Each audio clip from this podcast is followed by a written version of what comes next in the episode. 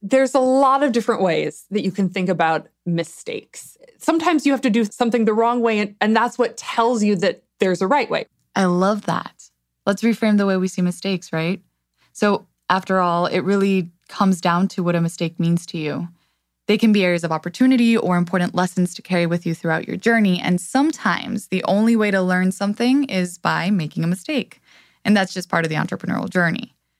But even with all of that in mind, some mistakes can be avoided if you borrowed someone else's learning or if you would have done more research. I'm excited to talk about the most common mistakes you've seen. Hi, this is Small Business, a podcast by Amazon. I'm your host, Andrea Marquez. This is the first of many shorter episodes of our series called This is Small Business Minisodes. We know you don't always have the time to listen to longer episodes, so these are packed with helpful information in 10 to 15 minutes. On this episode, we talk about the top three small business mistakes that early stage entrepreneurs make. I'm speaking to Christina Wallace. She's currently a senior lecturer at Harvard Business School, where she teaches entrepreneurship and marketing. The first one is you don't have to do everything yourself, build a bench. And this one is hard because I think a lot of small business owners, they like doing a lot of different things and they also have their eye on the bottom line. It's cheaper to do it all themselves. But you do this and you can burn out, which is not helpful to the business in the long run. But also, you're not an expert at everything. Maybe you shouldn't be the one doing the tax return.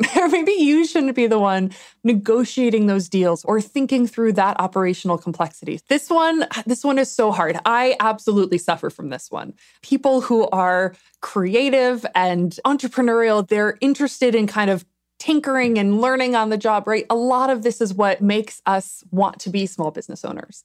And yet, burnout is real. And if you have everything sitting on your shoulders, it's called a key man risk. Pardon the gendered nature of that phrase, but it can't be all on you. Another way that we phrase this as the hit by the bus test. If you get hit by the bus, as gnarly as that might sound, will your business survive? And if the answer is no, that's a huge risk in your business. You don't want the answer to be no, right? You want to have something in place that can survive you. A couple of tactics here hire slowly, but as you hire, look for employees that have an owner's mindset. I know it can be scary to bring other people into your business because they're not going to care about it as much as you will. That's just a fact. But there are absolutely people out there who have an ownership mindset, who want to be a part of something bigger than themselves. And you can evaluate them and compensate them, incentivize them along those lines. You can think about giving them a small piece of equity or giving them bonuses at the end of the year based on the success of your firm so that they have the bigger picture as part of their motivation and not just what am I being paid for? What's on my job description?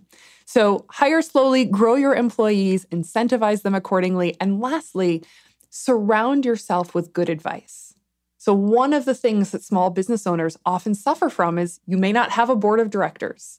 You may not have folks that you are turning to on a regular basis to help you dig into those issues or to hold you accountable for some of the goals that you're setting. So, how can you create almost like a synthetic board of directors? You're mutually invested in each other's success, but you bring to the table different skills, different networks, and you are dedicated to helping each other succeed.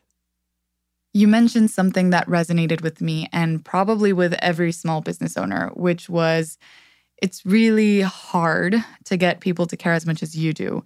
And that ends up making you feel like you have to take everything on on your own. But that doesn't have to be the case. So let's move on to the second mistake. The second big problem that I see over and over again is just about managing cash flow cash is king, right? Revenue is great, profit is better, but cash is what's going to make the difference about whether you stay in business or not. So, especially if you are in the position to grow, you have to keep your eye on the cash flow forecast and don't grow out of business. If you're thinking about what's my revenue for the year or what's the profitability, whether it's on a unit basis or across an entire business line, that is ultimately that's the money that we get to keep and feel like we've been compensated for the risk we've taken, the effort we've undergone. But you can run out of cash in what is otherwise a very profitable business. So, things like a business that has extreme seasonality, where you might get all of your revenue in a part of the year, but you have systems or people or expenses that run the full year long. Also, situations where you might have a long time before you get paid by customers. If you're in a business that sells to other businesses, quite frequently you might have payment terms that are 60, 90, 120 days. So you're performing the work, you have to pay employees for having done the work, but you're not getting paid for a couple of months. So even though on a net basis, it's a really great business, in the short term, how are you going to pay rent? How are you going to make payroll? So keeping an eye on cash is going to be the most important lever. Otherwise, grow out of business for what is a, a otherwise successful business. And what are some ways that a business can manage their cash right? So, a couple of key ways to do this. Number one, put liquidity in place before you need it. So think about things like a revolver or a line of credit at a bank. You can go out and get even just a really bare bones, unsexy loan from your small bank that just provides you a little bit of that cash cushion to prevent those crunches. Second, you want to keep an eye on any lumpy cash flow throughout your year. So, this is hugely dependent on whatever business you're in, the industry, the geography, so many moving pieces.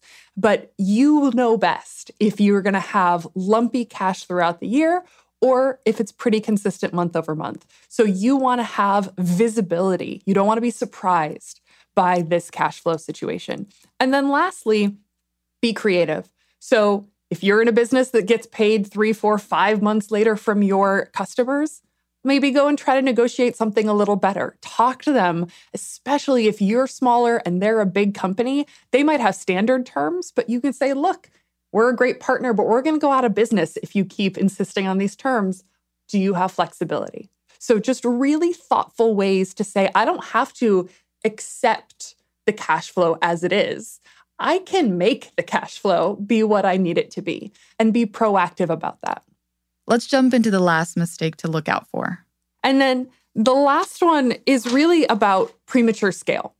So, particularly if you think you've got a great idea, you're excited about what you've built, you are wanting to grow, the next big question is okay, what next? How do we scale this?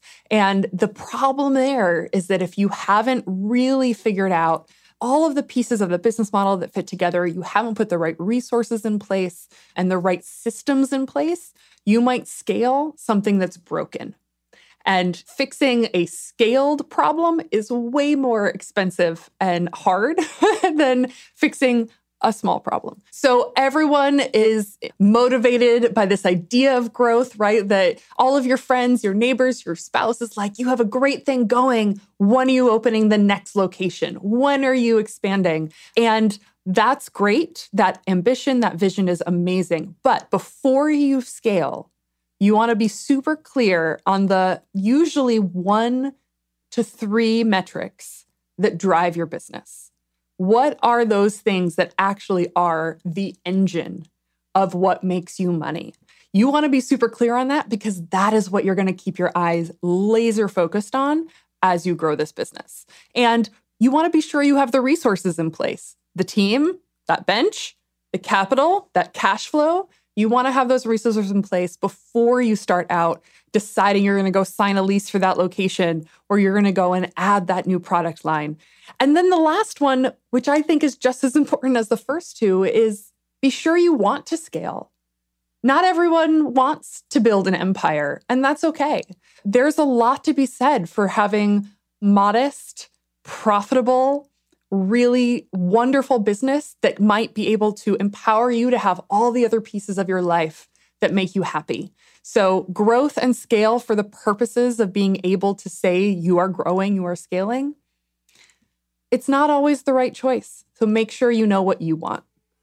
That was serial entrepreneur and Harvard senior lecturer Christina Wallace giving us a Harvard level crash course in business. If you didn't take notes, not to worry, because here are Christina's top three mistakes to look out for if you're starting out. One, build a bench. I know it's difficult when you're a small business, and especially if you're a creative, but you don't need to do everything on your own. Like Christina mentioned, if the business can't run without you, then that's a huge risk. So surround yourself with good advice, and maybe you could try to slowly hire people who also have an owner's mindset and incentivize them. Two, manage your cash flow. Even profitable businesses can run out of cash, especially those that get all of their profits in a certain part of the year or that have to wait a long time before getting paid. So make sure you keep an eye on your cash flow, put liquidity in place before you need it, and try to get creative with your solutions. Maybe you can negotiate or get a deposit up front. Just make sure you're being proactive about it. Three, premature scale. Make sure that you have the right resources in place before you scale because fixing a scaled problem is going to be a lot more expensive than fixing a small one. And even though scaling and growth is great, it's not for everyone, and that's okay. Don't feel pressured to grow if you don't want to. That's it for episode two of season two of This is Small Business, and the first of our This is Small Business minisodes, brought to you by Amazon. On the next episode, we'll be talking about a topic that keeps coming up finding money. We'll be going into detail about bootstrapping, loans, and the often fear inducing grants. Meanwhile, if you like what you heard, please subscribe and tell your friends about us by sending them a link to this episode. And we want to know what you think, so leave us a review on Apple Podcasts. It's easier to do it on your phone, or email us at thisissmallbusiness at amazon.com with your thoughts. Until next time, this is Small Business. I'm your host, Andrea Marquez. Hasta luego, and thanks for listening. This is Small Business is brought to you by Amazon with technical and story production by Jar Audio.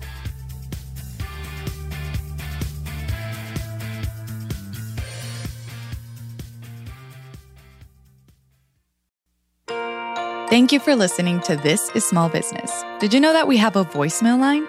If you have questions or maybe a small business story you'd like to share about starting, running, or growing a small business, all you have to do is click the link in the show description and leave us a message. We'd love to hear from you. And you never know, you might even get to hear yourself later on on the show.